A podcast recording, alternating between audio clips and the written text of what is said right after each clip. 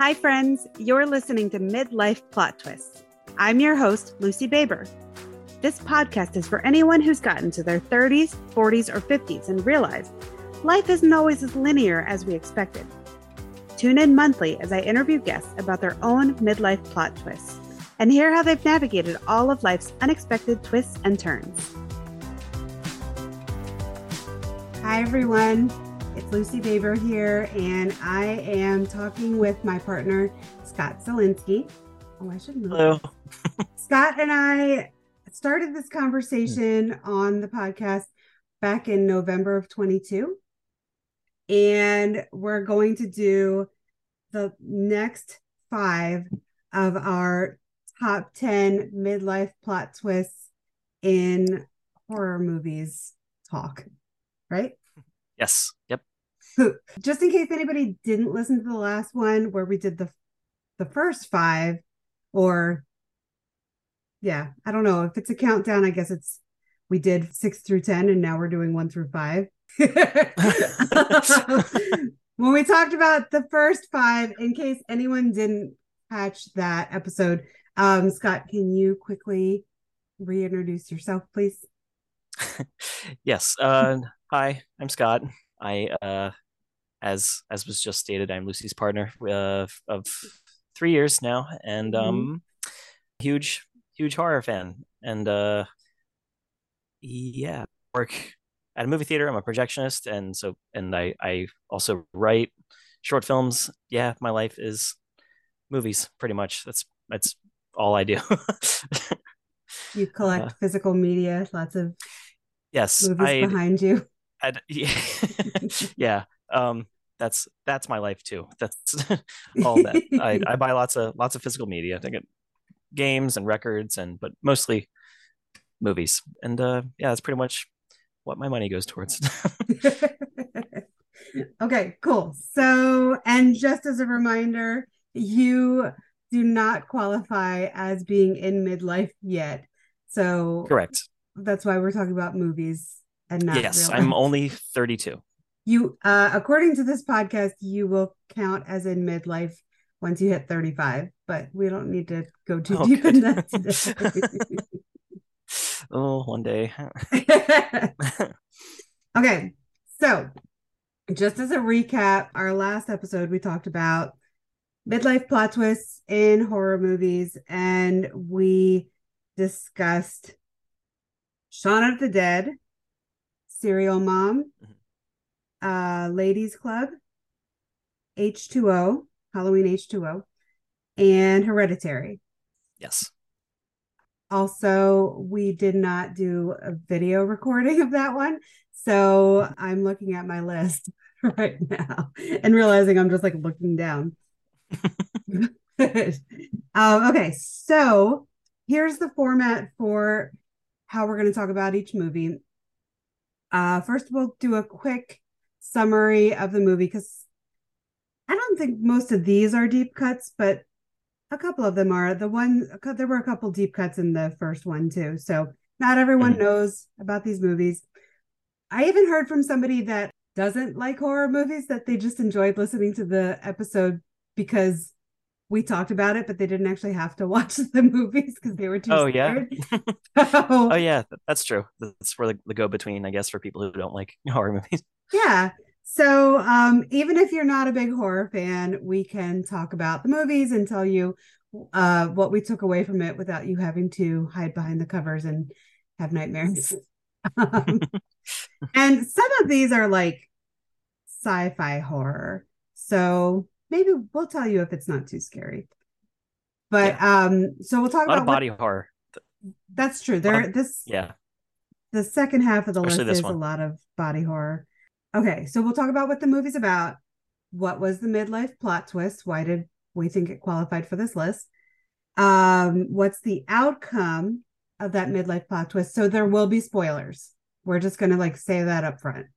Um, if you don't want your movie spoiled, maybe skip the part where we talk about the outcome of each movie.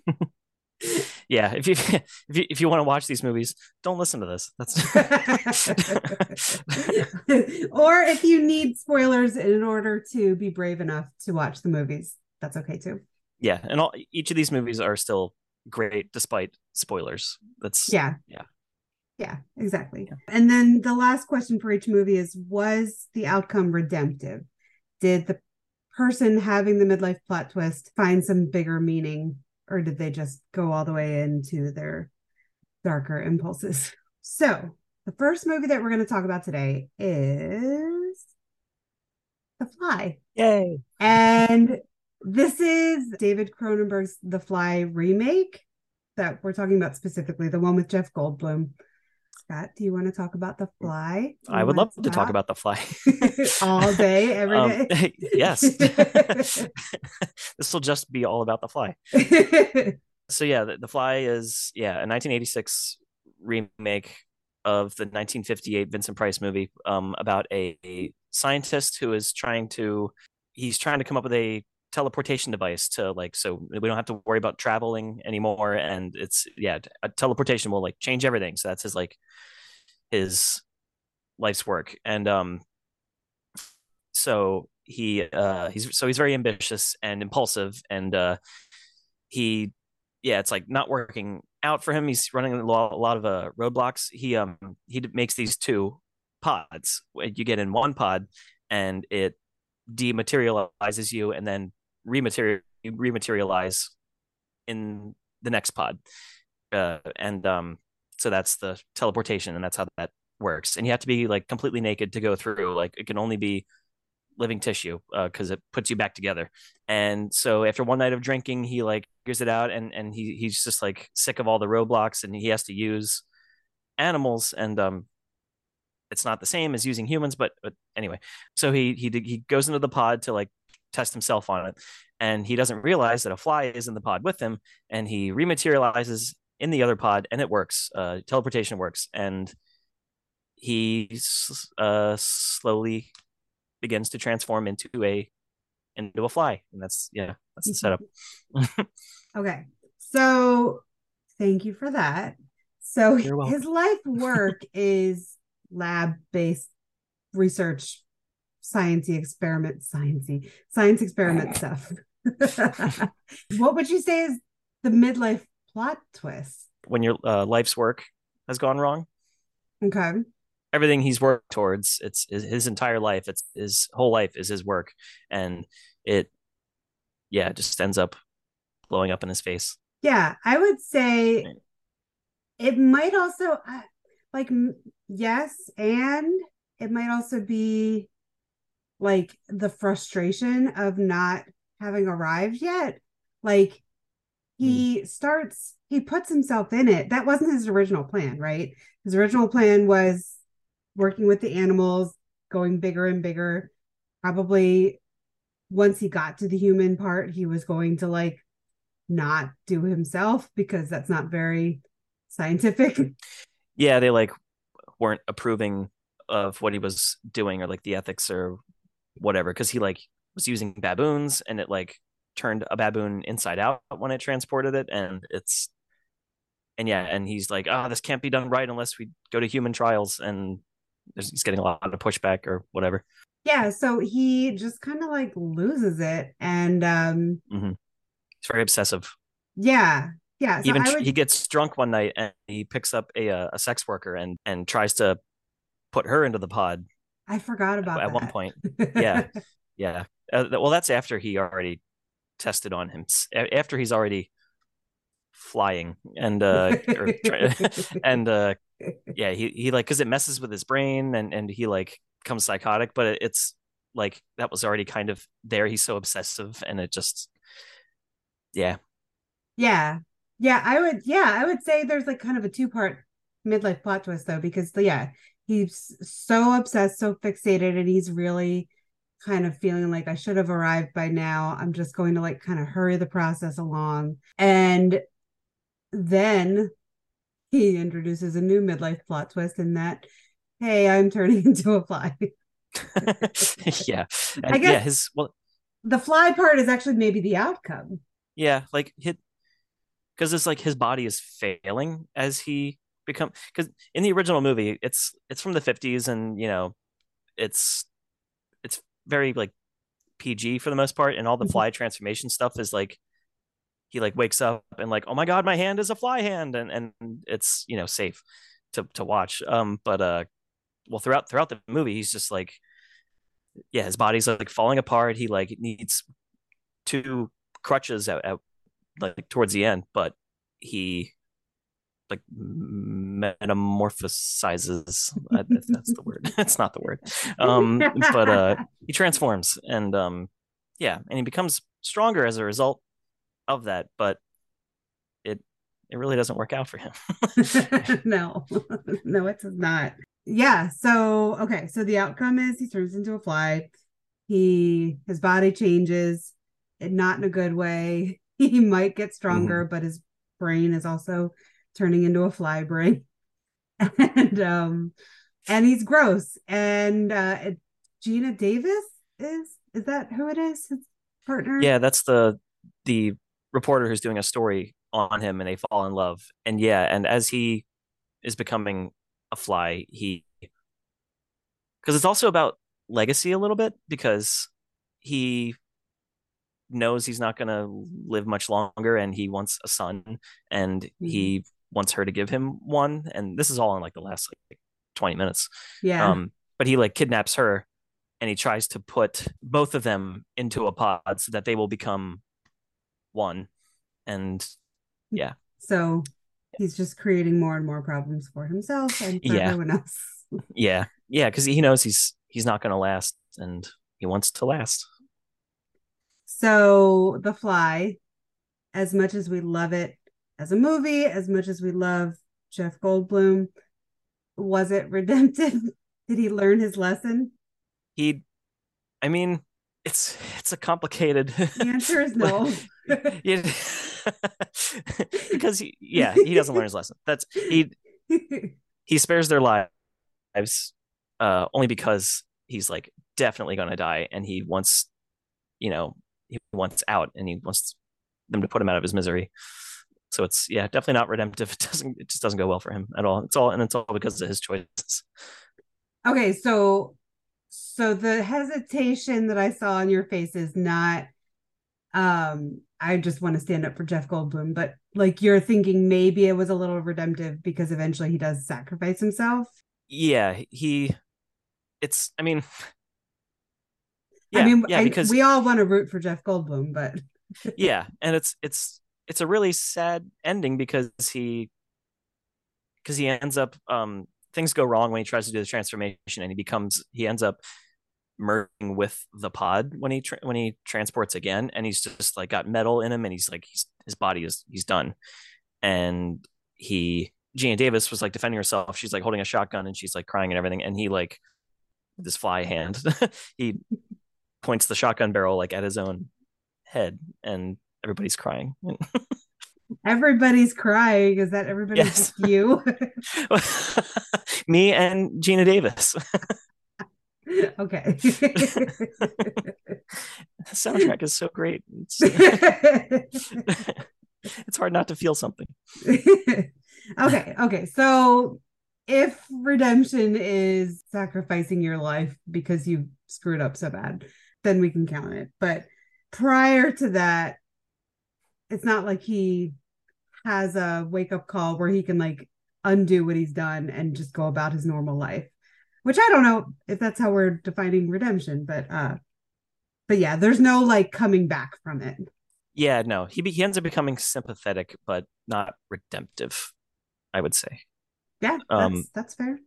yeah because he it starts out and he's like oh god you know this is terrible but then he's also a scientist and he, he like records the whole thing because it's all part of the experiment to him and he like starts talking about like the benefits of because he's like crawling on the ceiling and and and like he's like this is great. I'm at the peak performance. And yeah he just he really just sinks further and further.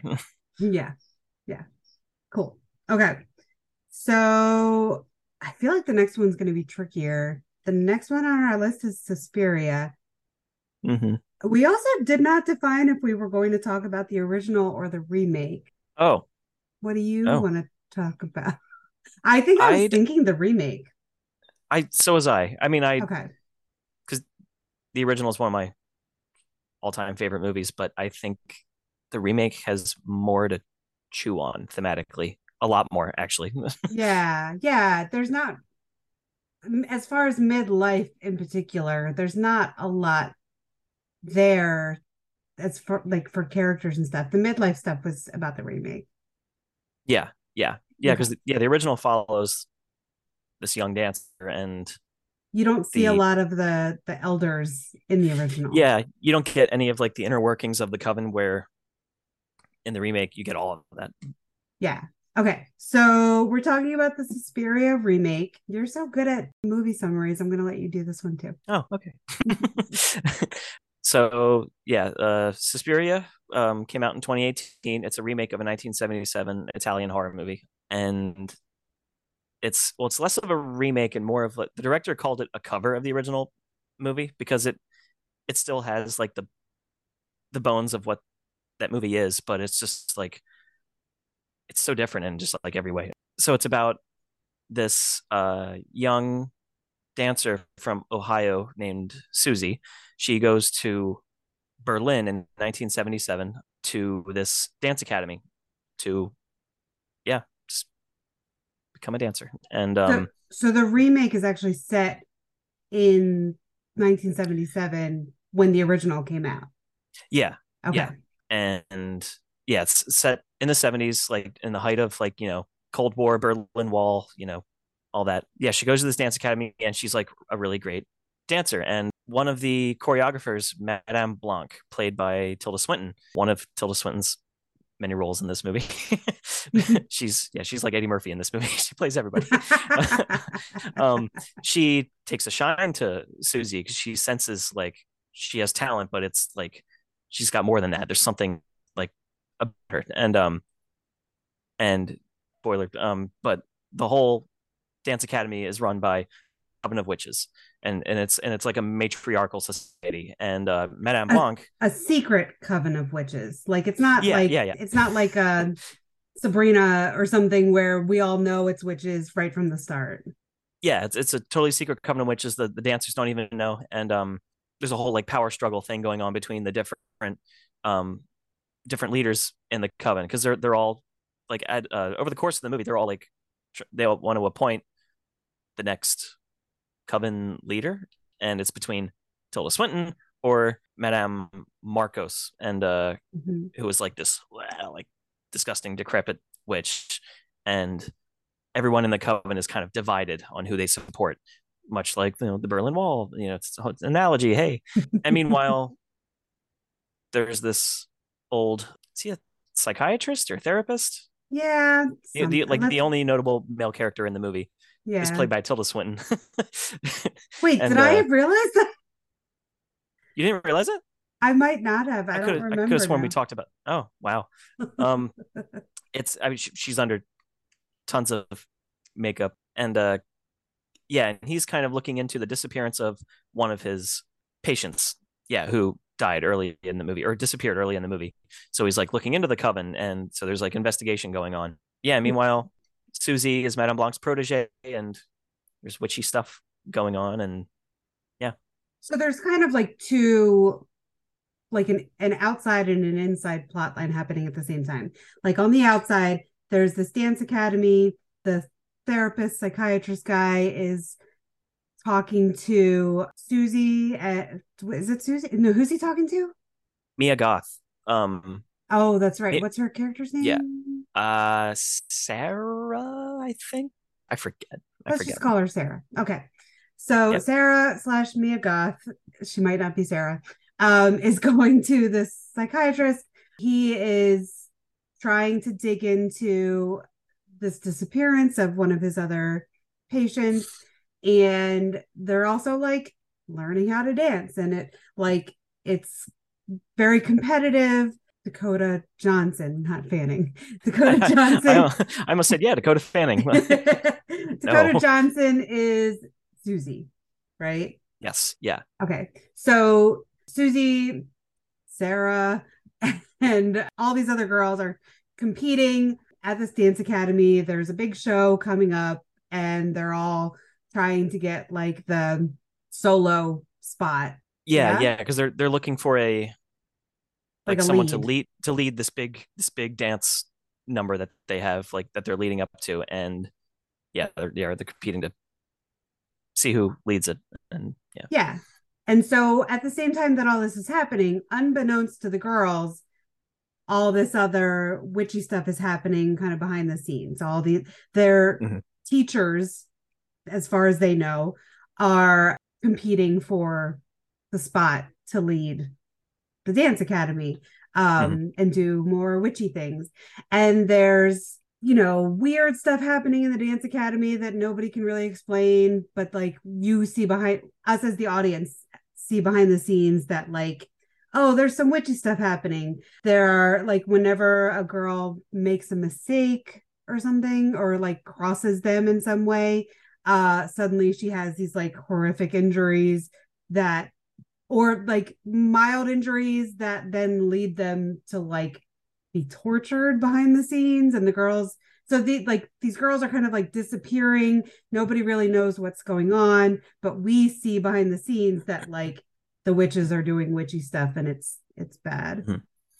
yeah and it's and like a like on the surface like like to the to the girls the the, the dancers the students they they they you know pretend to be very like matriarchal and everything but like they're secretly preying on all of these women and just being total totally awful uh, behind the scenes. And everyone is really divided because of that too. And like like like what you said um they're disappearing and in in one case uh some of the students are like kind of like they, they can tell something's going on.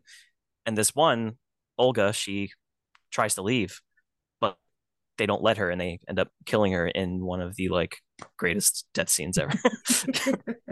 yes, I can very... just talk about that scene for like an hour. the Fly is pretty uh pretty easy to watch if you're not a big uh gore person, but Suspiria remake if you don't like gore, you probably shouldn't watch this one. yeah, Suspiria and and The Fly, both of them are pretty uh they're pretty gross. That yeah. yeah I, yeah, I think uh, I think the fly is a little bit easier to watch. There's less blood. Mm, I don't know. But maybe I'm a bad judge. Remember, remember, the arm wrestling scene in The Fly? no, I don't. Oh gosh, I've only Your seen it once. Oh, oh right, yeah.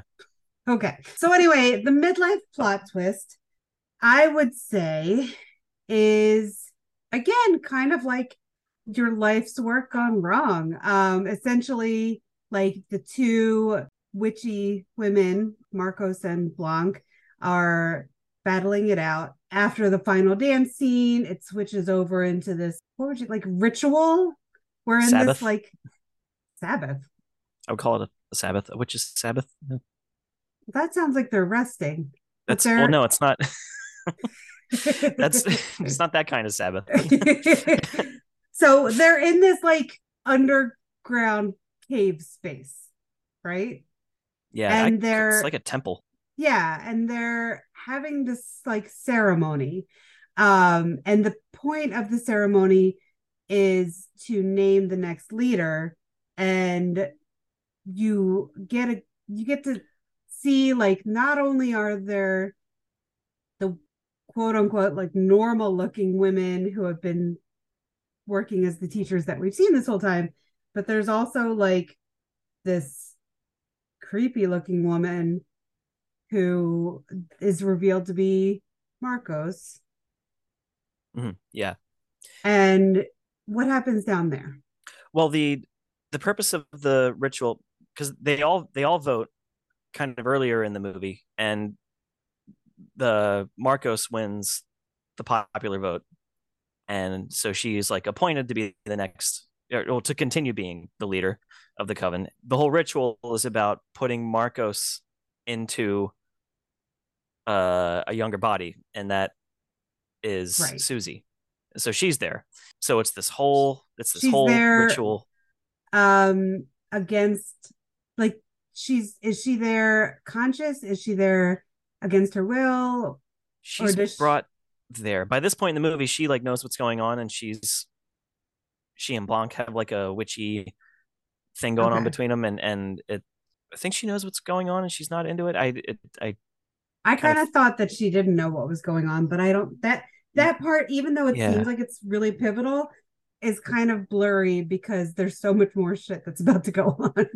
Yeah, yeah, and and they really don't hold your hand with the movie and like explain everything to you. You just mm. kind of kind of it's a lot of paying attention, but also just tr- like you got to read into things to like figure out what's going on some half Yeah. the time. So she's Um, down there. Is the therapist guy in there too?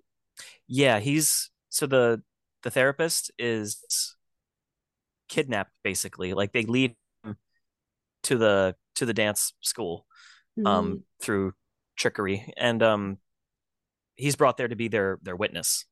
And so Mhm. he's he's laying on the floor naked for the whole thing. Yeah. So they they've got this like ceremony set up.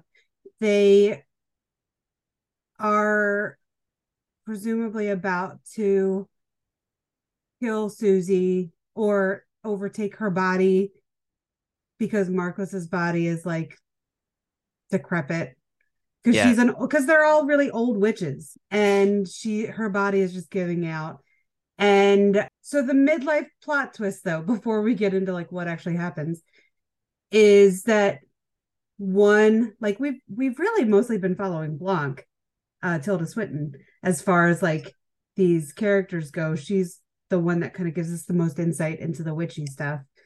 And uh but essentially Blanc who has a seemingly midlife body Marcos who has a really old body we have no idea how old she is and so the two of them are like kind of the midlife plot twist in that they have both been waiting all these years to step into this role um there's lore that is bigger than this movie that is like there are three witches or sisters Three mothers. three mothers And they're they're Um, witches. uh, yeah and they um They predate Christianity. They're like super old. yeah. yeah. And so they're they're trying to like step into the role of the three mothers. One of the three mothers? Am i on Mother the right Sus- Mother Mother Suspirium. okay. And so they they think they're this is their moment right? Especially tilda swinton. Let's for the purposes of this podcast since she is the one presenting as midlife she's trying to become a mother. She thinks that she is it. She didn't get hmm. voted in. And then actual plot twist in the movie we find out that neither of them are going to step into this role as mother suspirium because because plot twist Susie actually is Mother Suspirium. Yeah, and she's not happy with how things are going, and and uh, has spoil it uh, has Marcos and all her followers killed. in very gruesome ways again this is not an Yes. easy movie to watch if you don't like gore but it's so Yeah. good Yeah, oh, it's so great, and, and it's all set to like a soundtrack by Thom Yorke from Radiohead, and it's still it's just such a oh my god, it's amazing. It is. It is. Okay. So the outcome again, if we're like telling this, this one's kind of a weird pl- midlife plot twist one because Tilda Swinton is not the main character, but she was one that came to mind. She has been working her whole Mhm. life to step into this role, and instead she gets her plan gets foiled, and also she dies. yeah, well, she they think she dies, but then it turns out that it's like just just before the ending, they're like cleaning up the whole like temple, and then Tilda Swinton's head got like partially cut off, and so they're like, "Oh my god, she's still alive." Um, oh, and like, and the whole like she's objectively like the better choice for like to lead the next coven because she's she's nice to the students and and she like she's like trying to help them and you know um help carry them along while Blanc is just I mean no no sorry while Marcos. Marcos, is just awful and and just has all these and all her followers are like awful and they're all preying on the women and yeah but yeah and she's just like she's been there uh Blanc has been there for so long she, and she's just like not getting her chance Yeah. Poor Blanc. Yeah. um. Okay. So, was it redemptive? she didn't really even have agency within her uh midlife plot twist. It was kind of just put onto her, like forced onto her. Yeah. Yeah, she kind of gets just railroaded by the system in the coven and uh she does, you know, help out Susie, you know, she she sees the potential in her. She can't put her finger on it. She doesn't know she's mother Suspiriorum, at least not that I can remember, but she like she knows something about her and she like lifts her up, you know, to bring her in. And um yeah, but she's still very much on the sidelines. Yeah. So doesn't matter if it was redemptive. She wasn't a bad she Mhm. wasn't the most evil character. I guess we can Yeah. say that. Yes, as far as the witches go, she's probably on the on the good side, but still not great. Yeah. okay. So next on our list, we have both seen this movie twice, and I still feel like it's going to be hard to summarize. Next on our list is The Hunger. yes. Do you want to take that one? Because I feel like this I- one's the one I'm fuzziest on. Okay. Yeah, I- think I Yeah. Um so The Hunger a uh 1983 uh vampire movie starring David Bowie Mhm. um for the first half anyway. Um yeah. David Bowie and Susan Sarandon. And And that other lady. yeah, I cannot remember her name or who plays her. I uh, I just remember, I David Bowie up. and Susan Sarandon. I'll Okay. look it up while you talk. Okay, so David Bowie and this other woman are um are vampires, and they've been they've been vampire lovers for like 200 years since like ancient Egypt or whatever. We get like flashbacks of them. Her name, hold on. Her name, I'm going to mispronounce it. Catherine Deneuve. Deneuve. Mm, okay, We're going to say Deneuve. okay, I'll just say Catherine. Okay. so yeah, she and so Catherine and David Bowie are vampire lovers. They've been together for a long time. David Bowie, he was turned by her, you know, initially. So and uh and they've been together ever since. And David Bowie is aging because he only has like a sort of he's, He's not like, like, a full secondary vampire. yeah, he's not full vampire. He's like he's like partially cursed because he's uh what do they say? He he doesn't have a eternal he had he has eternal life but not eternal youth. Right. Yeah. Some of the And- vampire lore that we're used to is kind of twisted in this one. Yeah, yeah. And so he's like rapidly aging unless he like constantly feeds. And um it's a problem. so he uh he tracks down Susan Sarandon because he hears that she is an expert in sleep or youth uh something or other i yeah. do not remember but he yeah he goes to her for help and she like thinks he's crazy so she's just like isn't seeing him because yeah but he's just like aging right before her eyes so she's like oh okay yeah you got a problem Like Um, not like aging like you and I age, but like aging like five to ten years at a time within an hour. Yeah, yeah. There's a it's my favorite scene in the movie, and it's like scene I remember the most. David Bowie is sitting in this waiting room waiting to see her, and he is just aging decades as he's waiting, and it's and it's it's just all music, like goth music, and it's and it's just him just in his like suit and hat, and he's just like withering away in this waiting room, and I, th- I think we've all been there. um, and uh, yeah, she's like, "Oh my god, yeah, you need help," and he's like, "Ah, fuck you, forget it."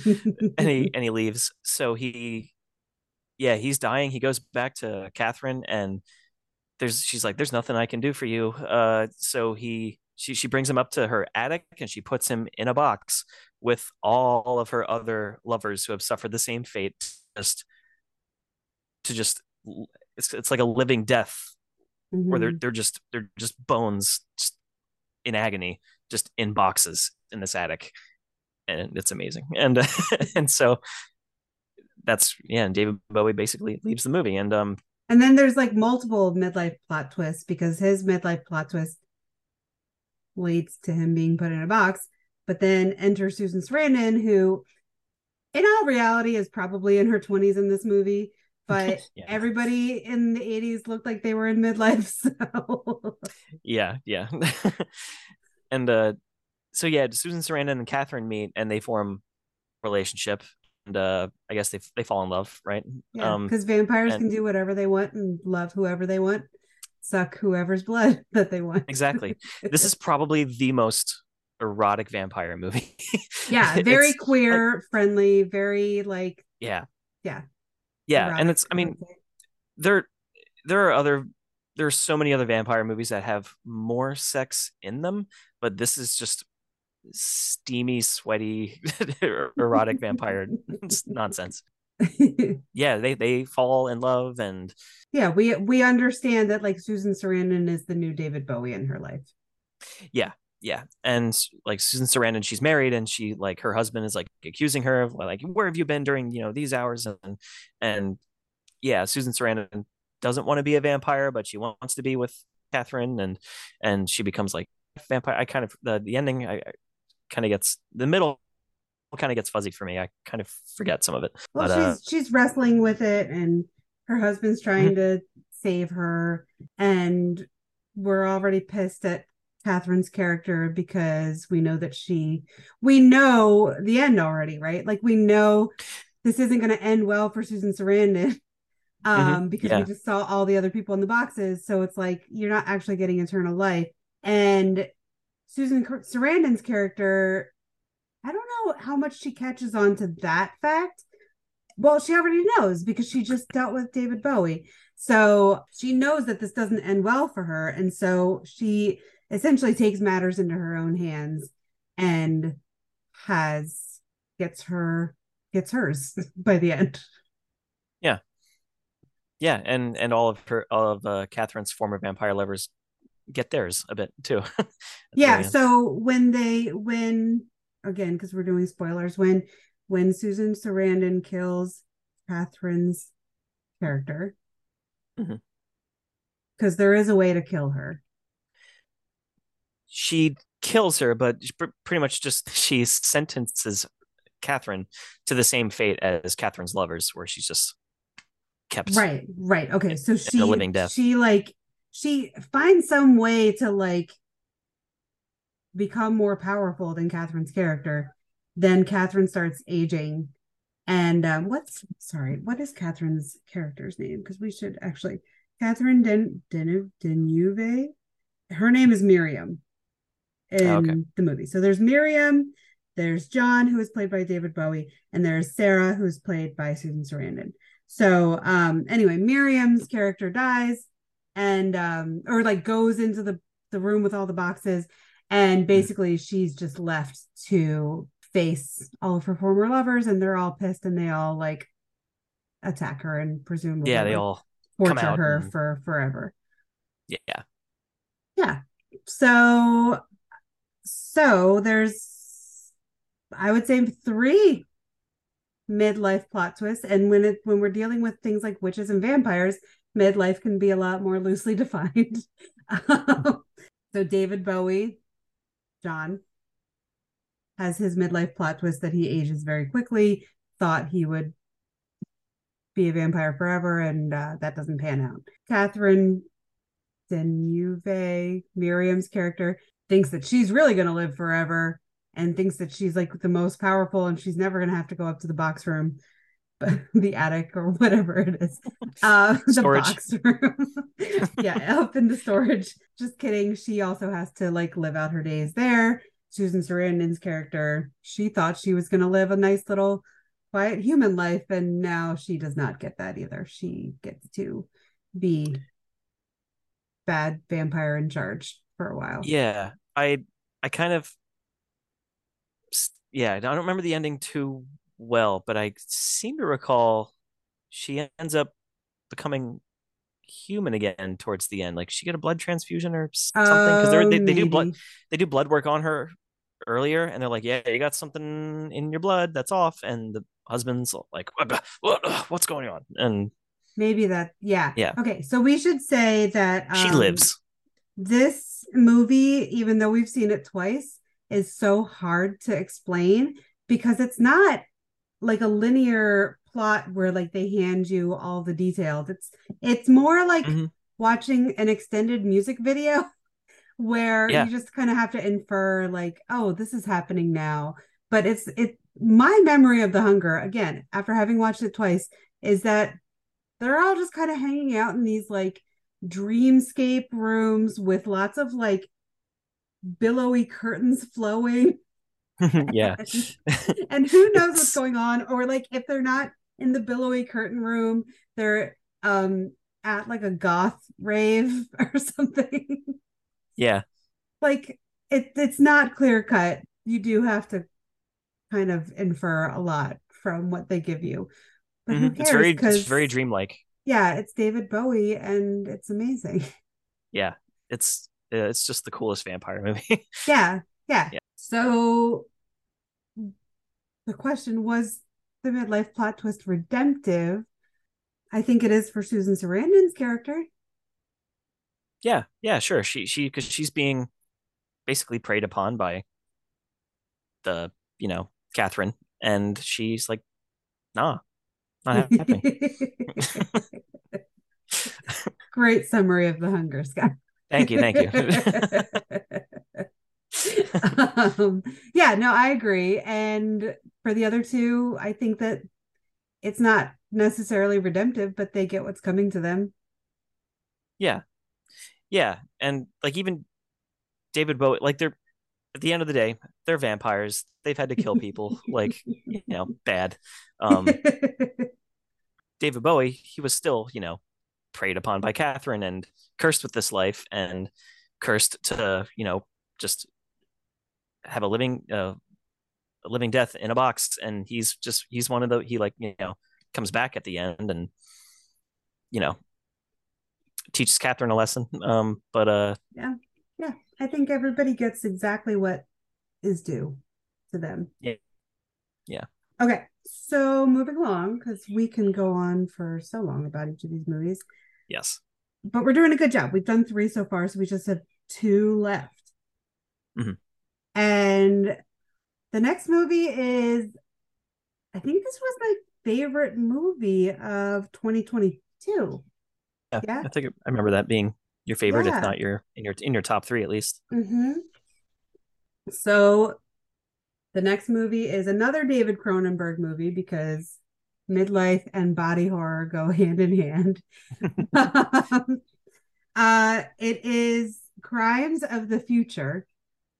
If you are a super movie fan, you will know that like this is an expanded version of a short that he made years ago, Well, it's or maybe it was totally different. it only shares the name. The Okay. premise is like completely different. Okay. So he just loves this title. Yeah. but uh this is the 2022 version. It might have even technically been released in 2021 in like festivals and stuff. Mhm. But um okay, so Crimes of the Future is Viggo Mortensen. And what's the lady? What's the girl's name? The redhead? uh, Léa Seydoux. Leia. Yeah, Leah. Le- Leah. Leia. Leia. Okay. Yes. We're gonna say yes to all of it. Um, and they are in this like I want to say post-apocalyptic world, right? Mm, At least this I don't know. in the I- future. yeah, society has changed drastically and evolved. Humanity Yeah. has evolved in it, so it's yeah, it is post something, but the world is still intact. And I, I'm still gonna say post like maybe not apocalyptic in like a natural disaster way or alien way, but definitely post like maybe world war or something. Like it it there's Mm. it's run the world is now run by a corrupt government that's trying to like crack down on a lot of new activities that come up because it's futuristic. Can Yeah. we say that? Yeah, sure, Okay. it's very very similar to today in a lot of ways. Yeah. uh, but it, but visually it looks different. There's like Yeah. It feels less populated. People are hiding out in weird places more. Okay, and they're like wearing uh, it, maybe it's the clothes that they're wearing that make me feel it's post-apocalyptic. Anyway, they yeah, the characters are pretentious artists, so yeah, maybe that's what it is. It's just what they wear. you should you should do the summary because I. So, Crimes of the Future takes place in a world where, well, it's yeah, this world where humanity is our bodies have been evolving in various ways. I don't think they ever say what the cause of it is. It's just it, this is happening.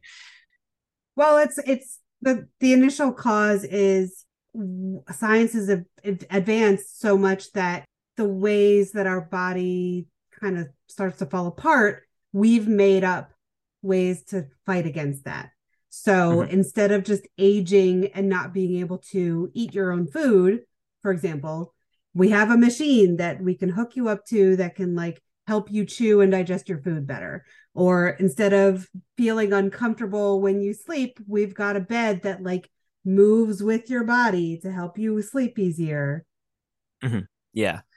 Yeah. It's like bodies are changing in so many different crazy ways. Like, like the, the big one that they make a point of saying is that um, humans no longer feel pain and, and infection is no longer a thing so surgery becomes really popular because you can do it anywhere and there's no risk of infection and it becomes like a fashion thing and an art like it, it, human body modification becomes mainstream and um mm-hmm.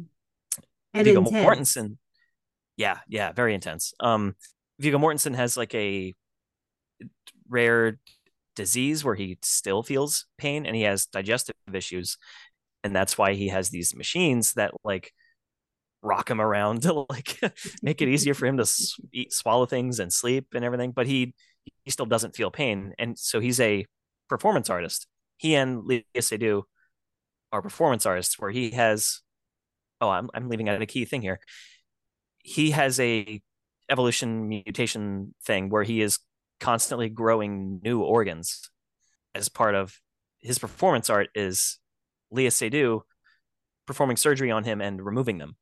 Mm-hmm. And yeah, that's the basic thing.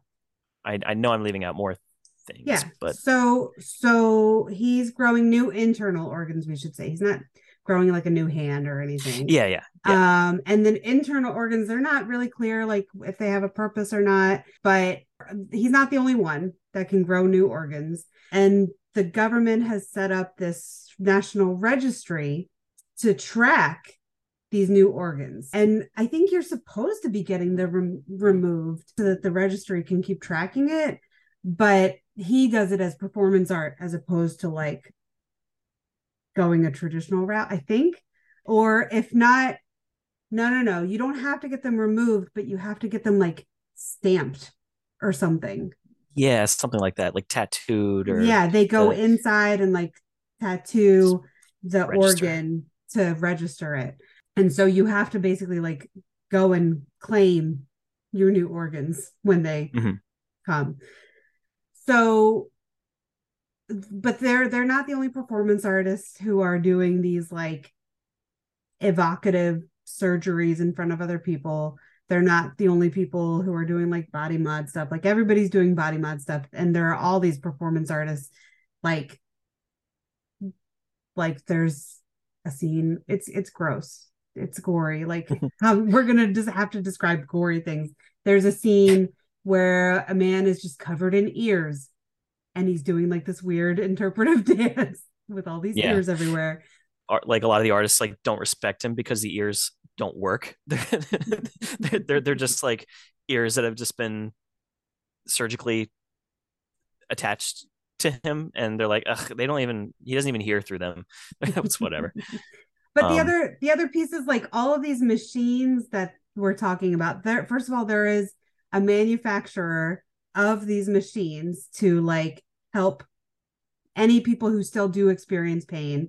There is like a manufacturer that creates these machines, and it's it, it's hard to watch the machines are creepy in that they don't look mechanical they look organic yeah. so they look like they're made of like skin and bones and they're other, fleshy yeah and... they're very fleshy and and yeah so and there's a lot of like because it's a movie about surgery there's a lot of cutting into bodies there's a lot of removing body parts there's i wouldn't say there's a lot of blood but there's a lot of flesh that is Yeah.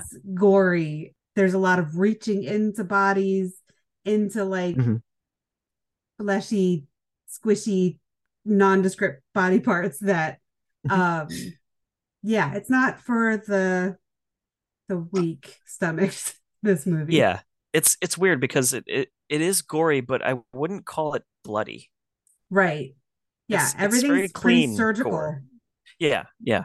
yeah and there's this whole like underlying subplot about like the intimacy involved with performing surgery on another, another person the like tagline for the movie was like surgery is the new sex Yeah. Kr- Kristen Stewart is also in this movie. yes and she had it's, it's like my favorite performance of hers and she has the best line in the movie which is that and it well, one of the best lines. I'm remembering all the other ones now. Um but she she she meets Viggo Mortensen and she is just like so into what he's doing. Yeah and they start a relationship and she is so weird in it and perfect. Yeah. so great. Everybody's weird in this movie like yeah it's it's so weird is nobody why I love normal it. human being in this movie No, no, there really isn't. Um, but at the same time that all this is happening, and you're kind of like dazzled by the body horror of it all, we meet this other character who is part of this like underground movement, and you're not really clear on like what is happening there until the till closer to the end. But you come to find out that this underground movement involves basically okay so like the the machine that Viggo Mortensen has to connect himself to in order to eat. It's this weird chair that looks like it's made out of bones and it like moves in weird ways and it's uncomfortable to watch. And he has to eat like like mush like nondescript mush and he still like can't get it down without the help of this machine. He's Yeah. basically like what we would consider somebody like you know in a in a nursing home like where you can't eat food anymore and somebody has to like feed you baby food but it's like that times a billion because he needs this machine to help him. And i I keep moving like this because this is how the machine moves to help It's- him eat. yeah it's so Um, bizarre. it's very bizarre. And so you, we're not you're not clear on like why can't he eat? Like what happened to him? We're just kind of accepting that he needs this help to eat and there are other people out there who also need this machine to eat. Um, but there's this underground movement that we find out they carry around these like manufactured they look like snack bars like uh like just a little like nutrition bar kind of thing. But when they peel off the wrapper it's crunchy and we find out that they are actually eating plastic and there are other kind of references to other people who also eat they're like drawn to eating plastic. There's a lot of pushback against that. The government's trying to crack down on these people eating plastic. They're like no no that's not that's not right. We we don't do that. Like that's not human. But Viggo Mortensen meets this guy who's like trying to get him to join this like plastic eaters group. I don't know. I don't I want to say to just like run around with each other for a little while. Stuff happens. And then all of a sudden the spoiler at the end is that like Viggo's character has been putting off like I don't want to try this thing.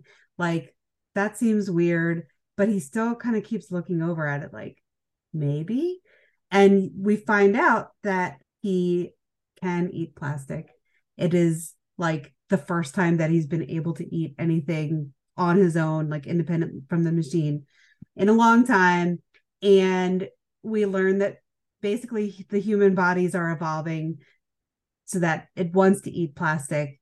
Um, I think they even spell it out at some point and say, like, we've created so much waste that like our bodies are evolving to like consume it back. Mhm. And it kind of just ends on that. Like we see him eat the plastic. He's finally he finally gets relief and like fade to black basically. Yeah, yeah, pretty much because the government is so against this, and they recruit Viggo Mortensen to infiltrate this group, Right. and that's right. That's so they can so they can dismantle it, and um, that that is what ends up happening. But despite that, his body has evolved to where he can eat eat plastic, and it's just like no matter what you do, you can't you can't stop change.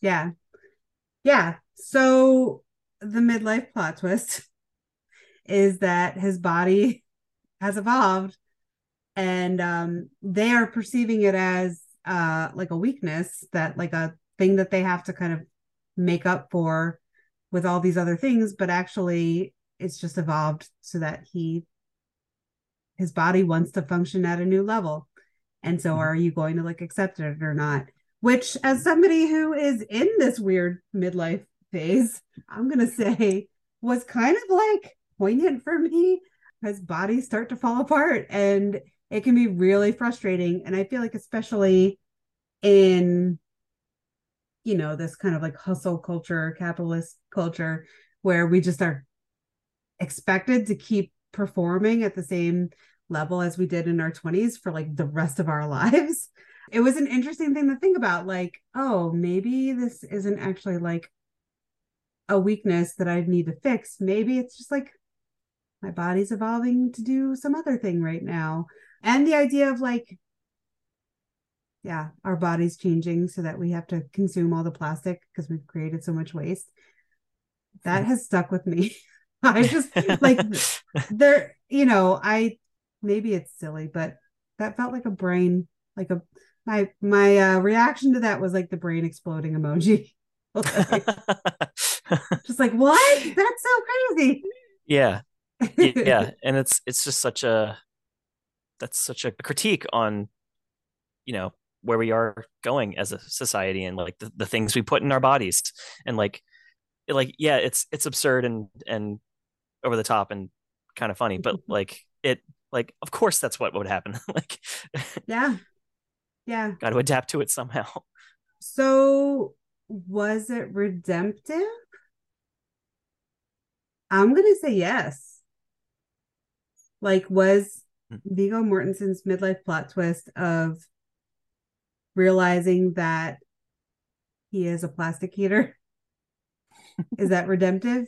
Yes, because first of all, it taught him to kind of trust his body more.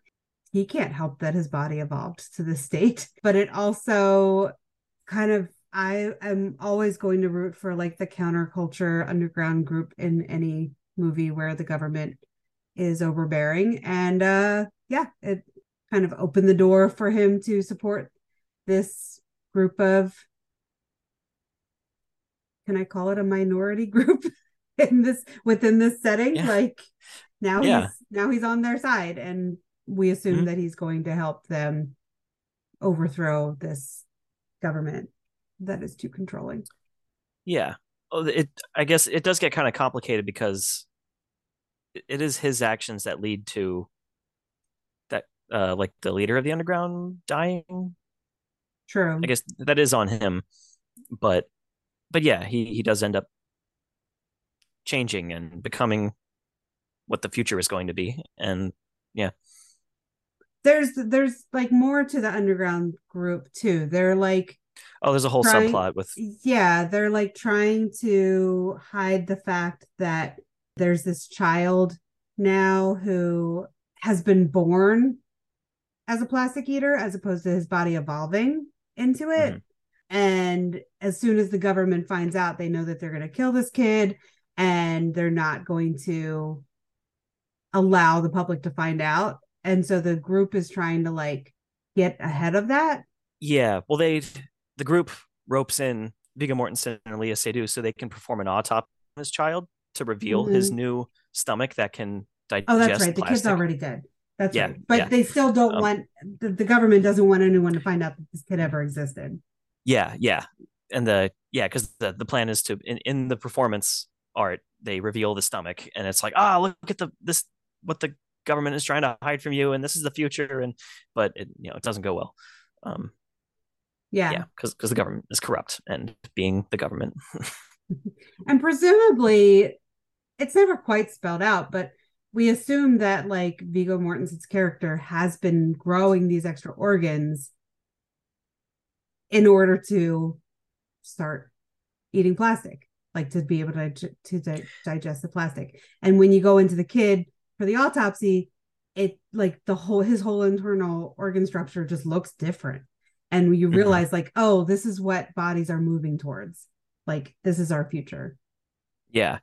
Yeah. And they i think they do imply that viggo mortensen can control what he what he grows like his new organs. Because mm-hmm. he like there seems to be some effort on his part when it comes to because he knows when he's growing a new organ. And yeah yeah. Yeah. But actually I don't know if that has anything to do with anything. I just yeah there's a lot to take in in this movie. Um yeah but there's, there's a lot think, going on. I do think it's redemptive. Uh it is an interesting thing to think about as bodies start to fall apart that like maybe that just means that they're trying to serve a new purpose. Mm-hmm. so for the for the purposes of this podcast i'm going to leave it there even though i could talk about this movie forever. Yeah no yeah that yeah that sounds i think that sounds right okay last one um moving away from body horror and more into like the ways our minds interact with uh midlife. Our last movie is They Live. Yes. Tell us about They Live. Uh, so They Live is about this drifter um, named Nada. Uh, uh, he's pl- played by a professional wrestler, uh, Rowdy Roddy Piper. Rest in peace. Yeah, he's just a drifter looking for work. He's homeless. Yeah, and he meets uh, Keith David, who is all who uh, lives with like a community of homeless people, and um, they're they just they work and they they live, and uh, that that was totally accidental title drop. um, uh, but uh, what, what year was this? This is 1988 by John Carpenter, uh, who did Halloween, and they they have a lot of like talks about like the system and does it work and like does America even work anymore? Uh, I mean, like, uh, does it work properly? Can a little guy make it anymore? And they learn that aliens have replaced all of the humans in like um, lofty, you know, uh, high society positions. And um, like everyone who's a CEO or a yeah. billionaire or anyone who runs anything, cops, all of it. Yeah. Yeah. Anybody who's in any sort of position of power is an alien controlling the system. But they look like humans. Yeah. And the only way they can uh Roddy Piper, he um he finds these sunglasses and he uh puts them on.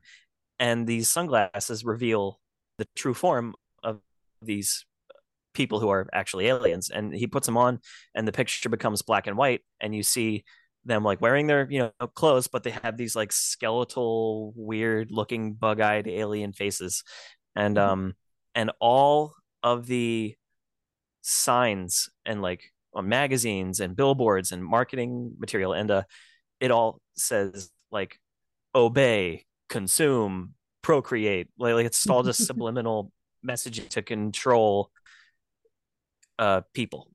Yeah. Yeah. So and, like you're uh, walking down he, walking down the sidewalk and you see an ad that's like uh you know for a new TV show. And it like without the sunglasses it looks like a regular ad right? Like you wouldn't mm-hmm. you would just be like oh there's a new TV show. But then you put the sunglasses on and it's going to say something like consume and it basically like boils down whatever the ad is to like its most like basic form and you realize like it's not even subliminal it's like it's it's just ways to control people's minds.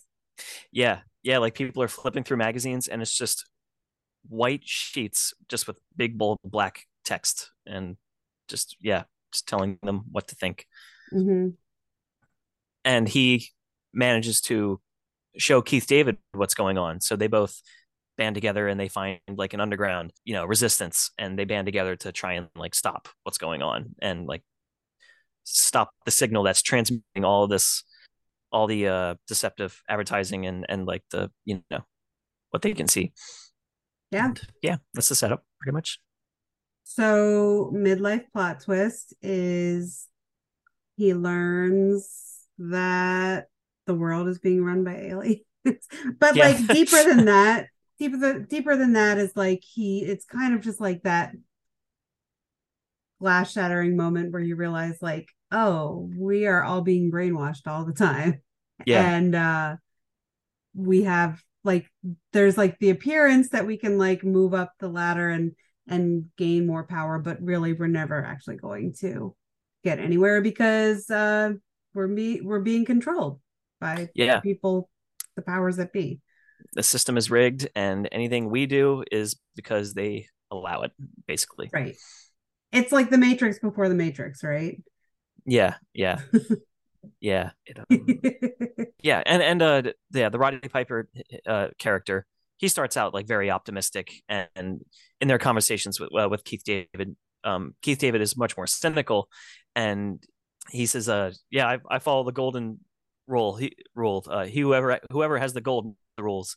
And, uh, uh, Roddy Piper's like, like, no, I believe in America. You can still make it here. It's, it's, you know, yeah. But by the end of the movie, he's just like, fuck this. And it, it ends with him giving the finger to, to the, the transmission, the broadcast and the aliens and stuff. And it's, uh, yeah, he, so he's like completely different towards the end and his, where he's like woken up and like, he can, he's, he can actually see what's going on.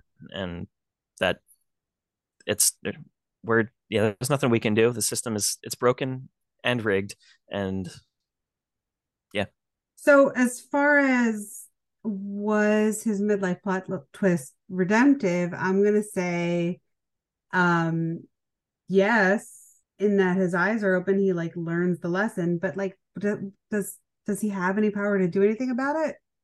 Yeah, he um because he and Keith David end up storming TV station which has the uh, satellite on it, and it's, it's it's basically like the hub for where all of the controlling is done, and uh, all the all, all the aliens like it's their headquarters. He ends up blowing up the satellite dish, which kind of pulls back the curtain for the whole world to see. Like the disguises disappear. Uh, like the yeah the, the the facade is gone, and everyone can see these aliens for what they really are, and everything is everything's exploding and he gives him the finger and changes everything. Yeah. So again because people know this movie and maybe don't know they live he reveals the matrix. Yeah. And then everyone's in on it basically. Mm-hmm. yeah.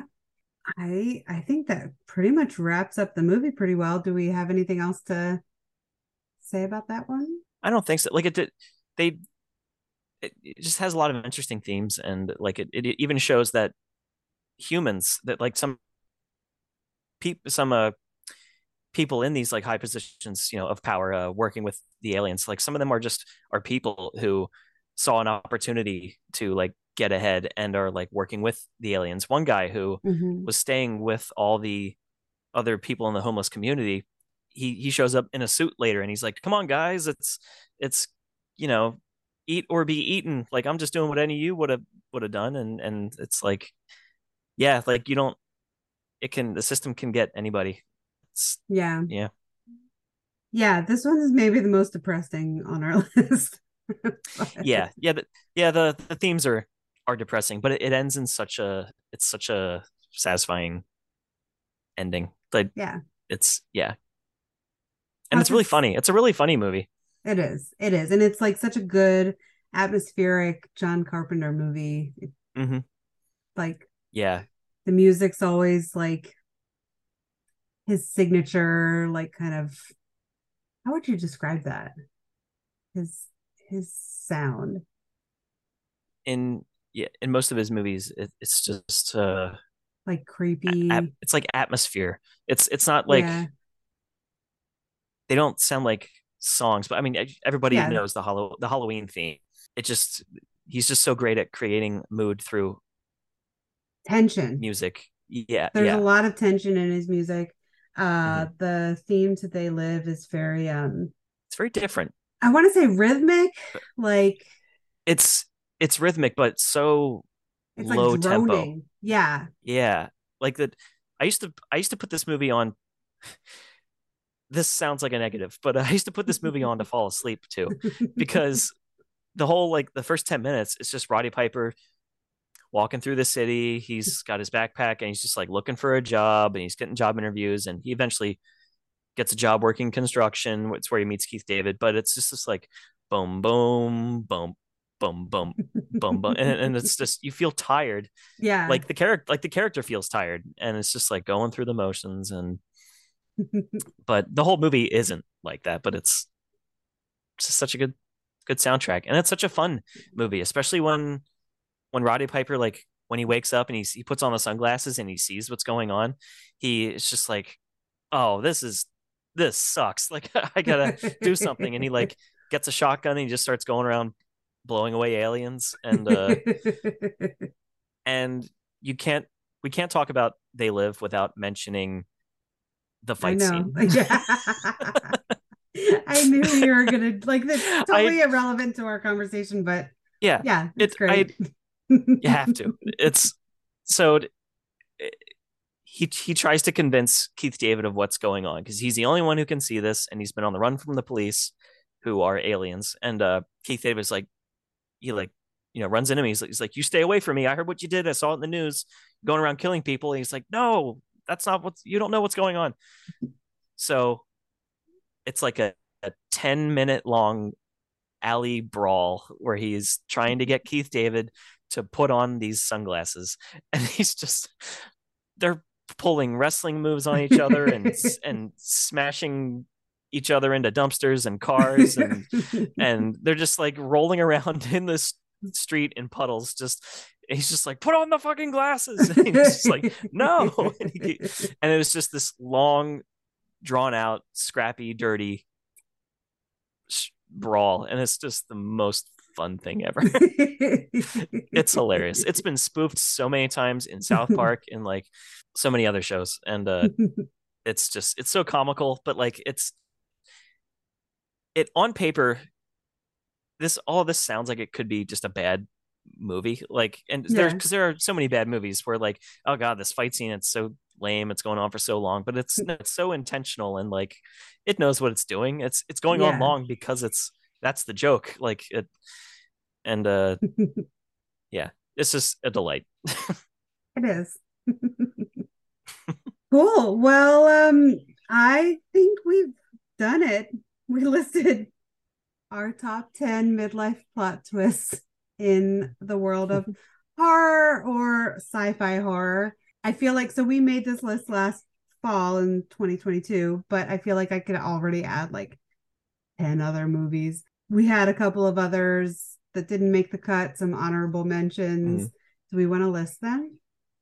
Um do you have your list? I remember movies that we have mentioned. I think the big one uh, there was the one big one. Oh, there were two big ones. oh, okay. Because I was thinking, let me look at my list. Um, I was thinking the one big one was uh, the stepfather. Oh yeah, yeah, that's right. You did mention that one before. Yeah. So yeah. go see those movies. They didn't make the cut for our, mm-hmm. our countdown, but they are also awesome. Yeah. Um, yeah, the Babadook in particular, like that is, it's a modern horror classic, and like, yeah, cannot. Yeah. And it's not gory. It's just very scary. yeah, there were also a bunch of movies that we considered that um we, again, because some decades you can age the characters a little bit more than others. I just mm-hmm. wasn't sure if they were in midlife, but uh, yeah, you know, there are still like major plot twists and hey, movies have plot twists. mm-hmm. um in a lot of movies Cool. So I don't know what our next joint podcast will be, but I'm sure I'll bring you on again. Yes, please. I'd love to. All right. Well, thank you everybody for listening. Quick, I real quick, I wanted to plug that I mentioned this on the last episode. You can visit the Buy Me a Coffee website if you want to support this podcast.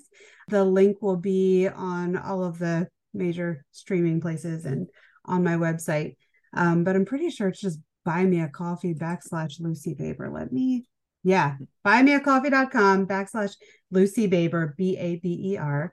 And you can give me some financial support. There is also hopefully soon going to be a Patreon where you can watch these videos. So keep an eye out for that. And yeah, thank you for listening. Thank you for your support. And I will be around next month. See you later. See ya. Thanks, Scott. Thank you for having me. Thanks for listening to Midlife Plot Twists. Be sure to hit subscribe and check back monthly for each new episode. Since monthly podcasts don't automatically download, you can also follow me on Instagram at Lucy Baber and Facebook at Lucy Baber Photography to be the first to know when each new episode is released.